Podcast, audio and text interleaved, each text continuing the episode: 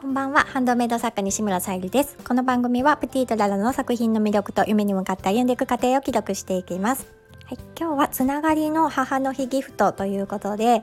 えーと、先日ねちょっと LINE アットや、えー、Twitter などで先行にご案内させていただいたもうすぐ後になるんですけども、えー、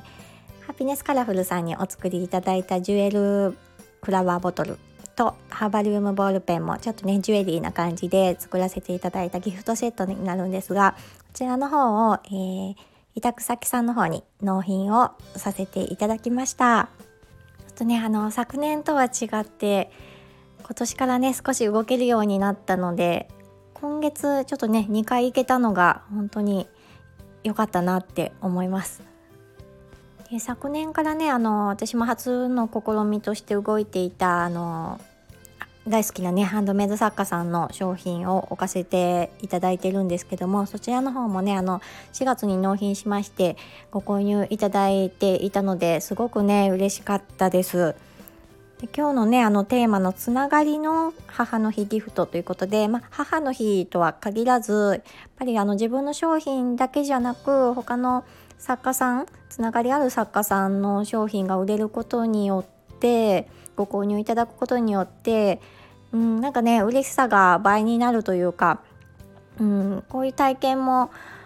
うん、すごく自分がやってみないとね感じられないことだったので嬉しいなと思いました。つながりってやっぱりねあの大事ですし